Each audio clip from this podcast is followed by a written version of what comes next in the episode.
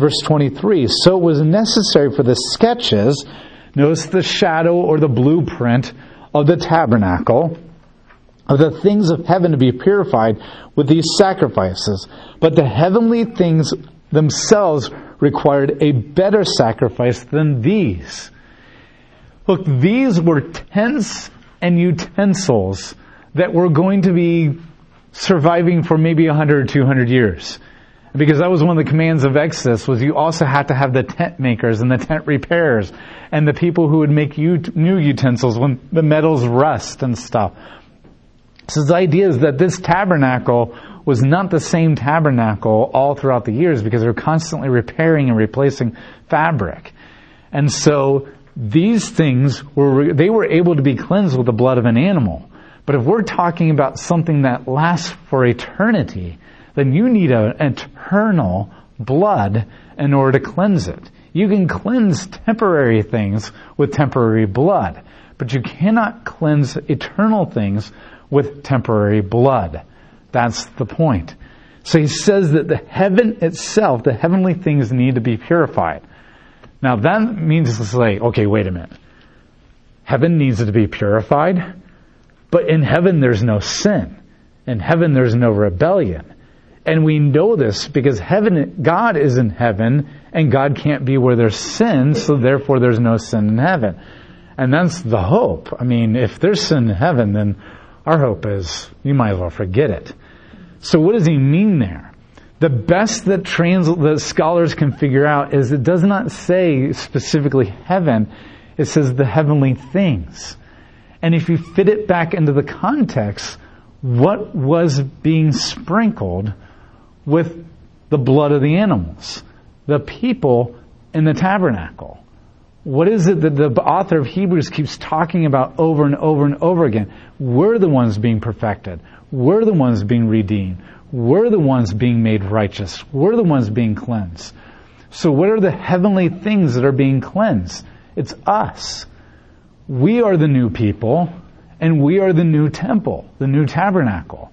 And we are heavenly things because though we have a beginning, we have no end. We are eternal creatures.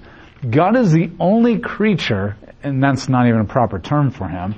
He's the only being who is eternal past and eternal future, who was and is to come.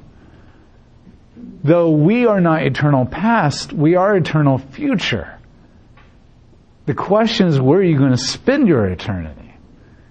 And so we are heavenly things. We were created for heaven. When we were created, heaven and earth were together in the garden. And humans were walking in the garden, and God was walking in the garden, and that made it material and heaven together. But those things fell. And so when earth and heaven were together, earth literally fell from heaven.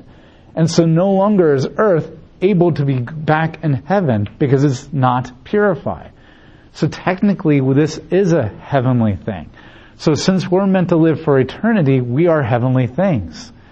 And so if we are eternal creatures, then we need an eternal blood to cleanse us. Because the only way you can cleanse something is with the life of a righteous being. And if the blood of an animal can only temporarily clean, then we need the blood of God himself. And that's the transition he's making, is that by Moses sprinkling the people in the tabernacle, and then he had to do that every year. God goes on later and says, you have to do this every single year, and you have to do it with every generation. Every single generation, they had to go through this all over again. So every year they did the Day of Atonement to pay for all the sins that the people had committed in the last year. And every generation had to literally be covered with blood again, as well as the altar. And every generation had to stand up and say, yes, we agreed to the Mosaic Covenant. And over and over and over, because they're only temporary. Now, you and I are sprinkled one time. And that covers us for all eternity. Because the heavenly things, us, had to be cleansed. But we had to be cleansed with an eternal, perfect blood, and that's Jesus Christ. And so the animal blood could temporarily forgive you, so to speak, for lack of a better phrase. but they could not eternally forgive you. And that's why Jeremiah 31 can say, and I will remember your sins no more. No more. Verse 24, for Christ did not enter a sanctuary made with hands, the representation of the true sanctuary, but into heaven itself. And he appears now in God's presence for us. And he did not enter to offer himself again and again the way the priest enters the sanctuary year after year with the blood that is not his own. For then he would not have to suffer again and again since the foundation of the world. Now that's the next point he makes, and I already mentioned it.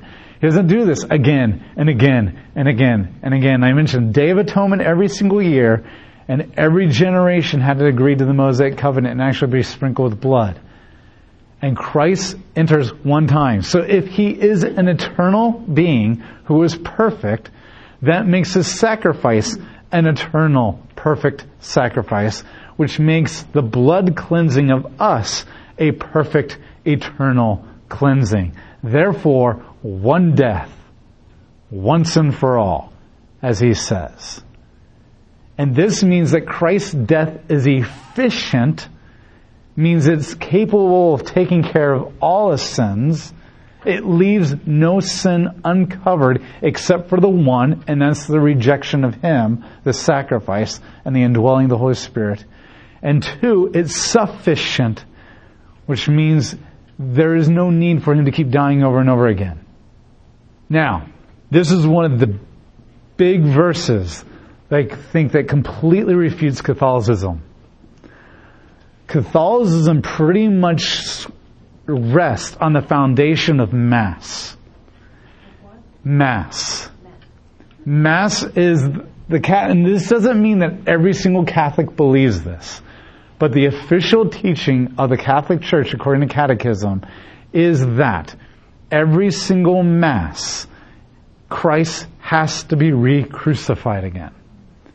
Because Christ's death only paid for the sins of everyone who lived before his death. But they did not pay for the sins of the future.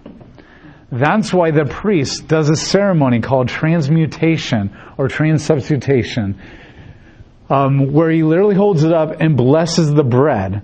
And they believe that the bread literally becomes the body of Christ and the blood literally becomes the blood of Christ. And that's why every Catholic church you go into, Christ is still hanging on the cross. Because he has to be re-crucified. And so that Mass pays for the sins of all the ones that were committed since the last Mass. This is why if you're about ready to die, the priest has to rush to your bedside and do last rites over your body, because all the sins that you committed since last Mass have not been paid for.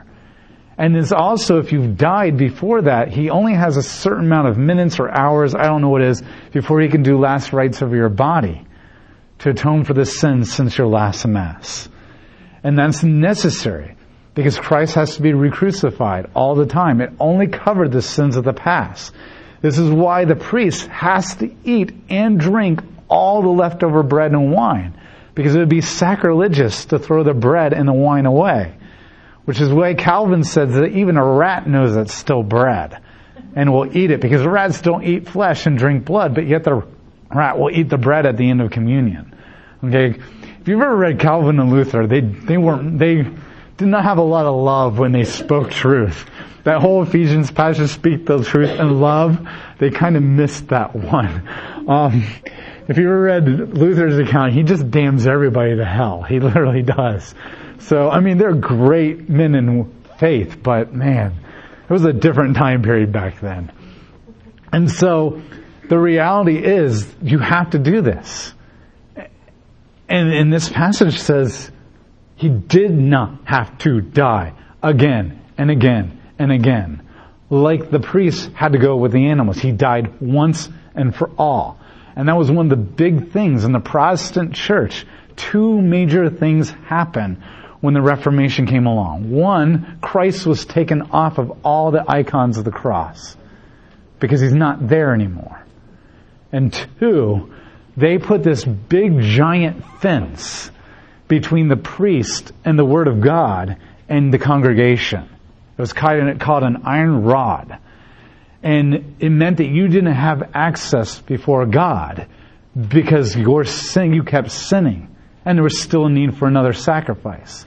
And the first thing the reformers did was they went to all these churches that converted, not all Catholic, but the ones that converted, and they tore down this iron rod gate and ripped it down, basically saying, we all are the priesthood of believers now.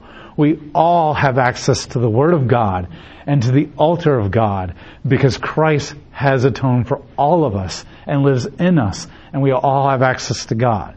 And that was two major events in the Reformation. You can even go to a lot of Catholic churches in Israel and Europe and still see some of those iron rods and curtains up there, and it means you don't have access because you need a Mass and you need a priest. And this passage is a big passage that really refutes that idea. Once and for all. Once and for all.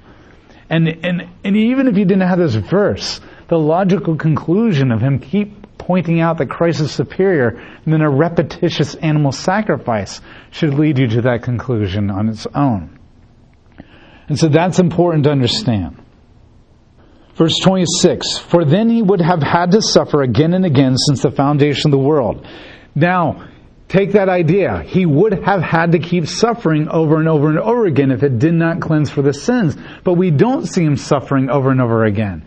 Now, kick that back on the previous passage of chapter 6 where he says, for if you repent, you would have to re-crucify Christ all over again, and that's not going to happen.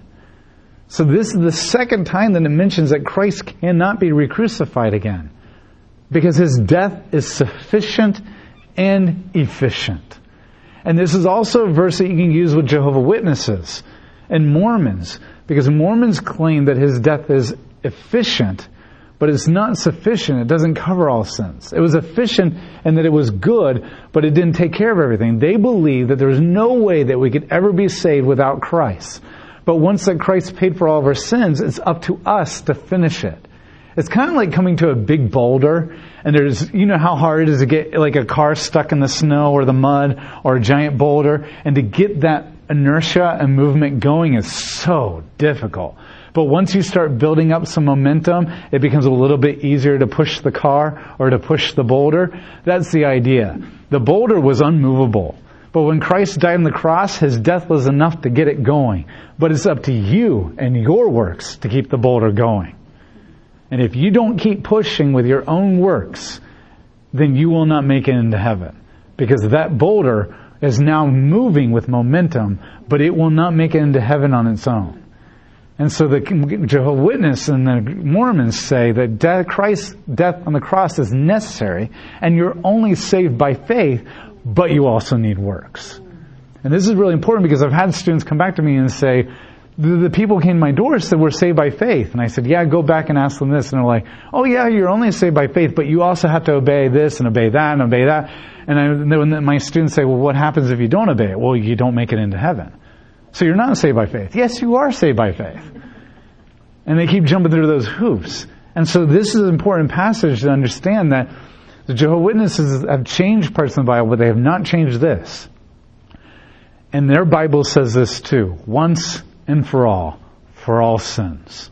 There's no need for any more works. There's no more need for any more sacrifices. So it's amazing how many belief systems this one passage takes care of people who claim to be Christians but really are not. But now he has appeared, for once and for all, at the consummation of the ages to put away sin by his sacrifice. So all ages are dealt with now. All ages past and all ages future. And just as the people are appointed to die once and then face judgment, so also after Christ was offered once to bear the sins of many, to those who eagerly await him, he will appear a second time, not to bear sin, but to bring salvation. So, now, this isn't talking about people who died and were raised from the dead again, like Lazarus, okay? Because technically they did not die and then face judgment.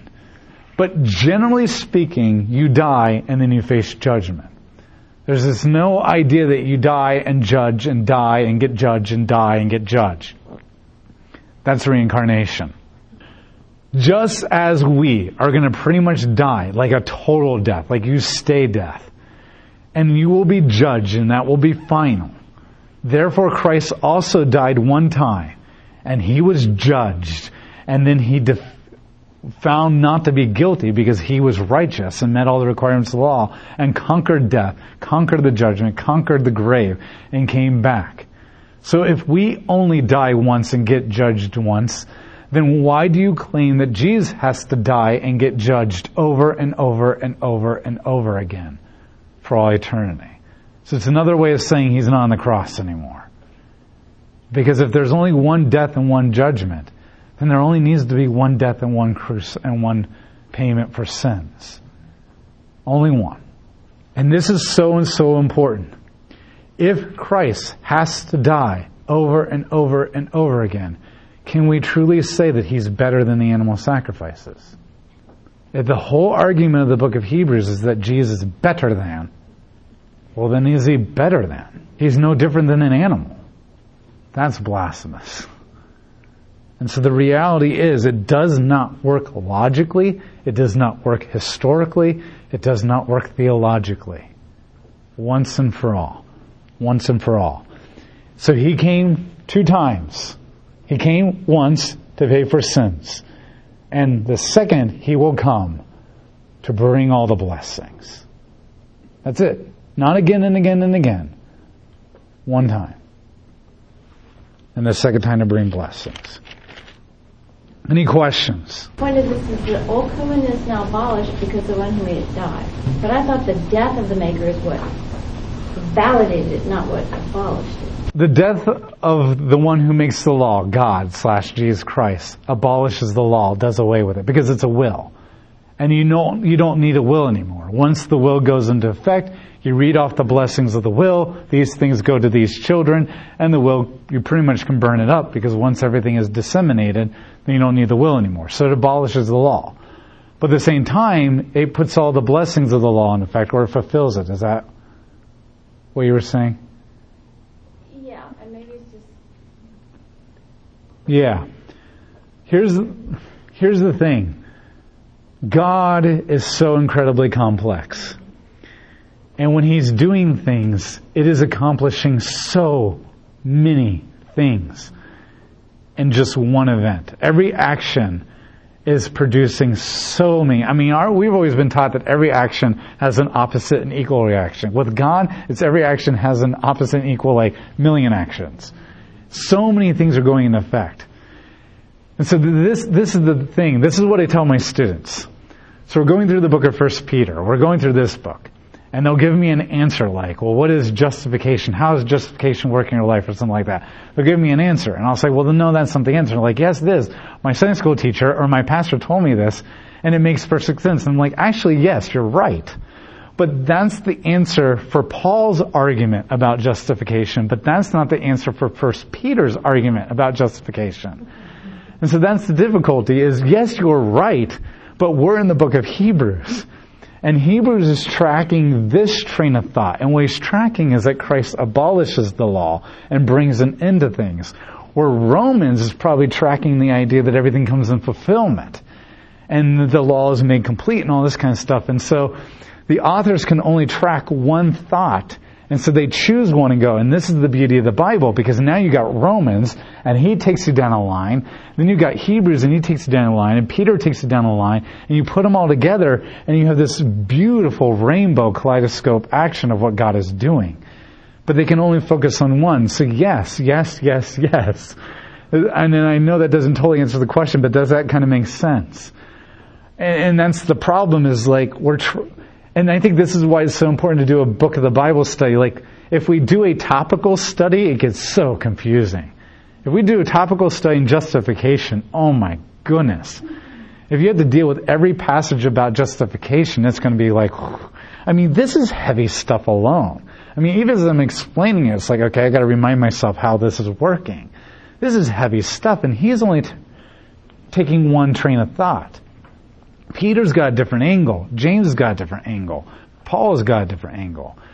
And so right now, he's tracking the angle that the will comes to an end and the law is abolished because Christ who made it is dead and everything has come to an end.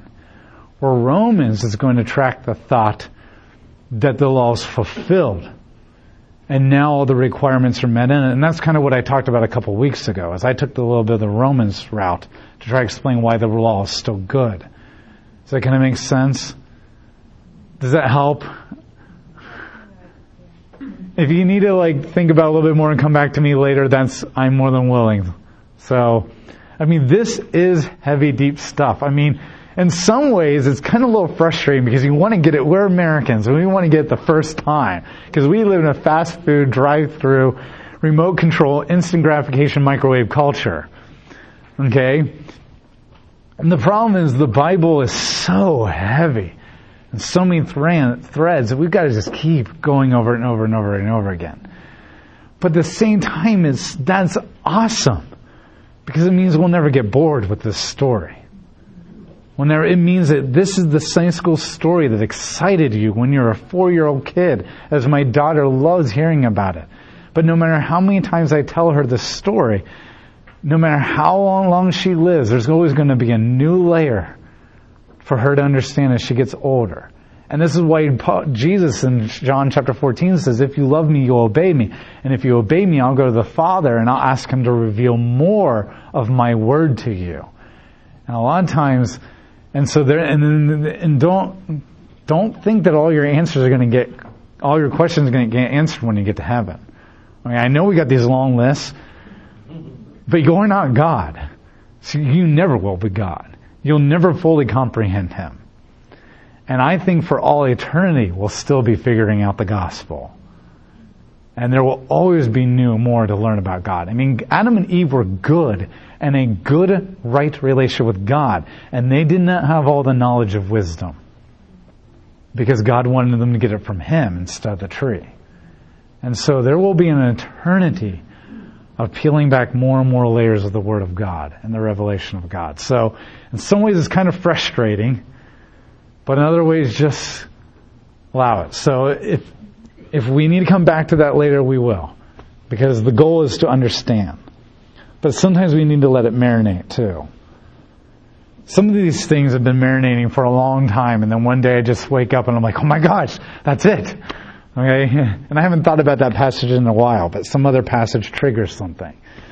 That's the other thing that's cool, is you study this book and you keep going through the Bible over and over again, and the next thing you know, you're in 1 Peter. And you're studying 1 Peter, and all of a sudden 1 Peter triggers an idea that you learned back in this book over here. And that book that you're struggling with all of a sudden makes sense because now you're in 1 Peter, and he helps you, and that's where it gets exciting. That's where it gets exciting. And that's what you hold on to when you go those months and nothing's, no light bulbs are going off.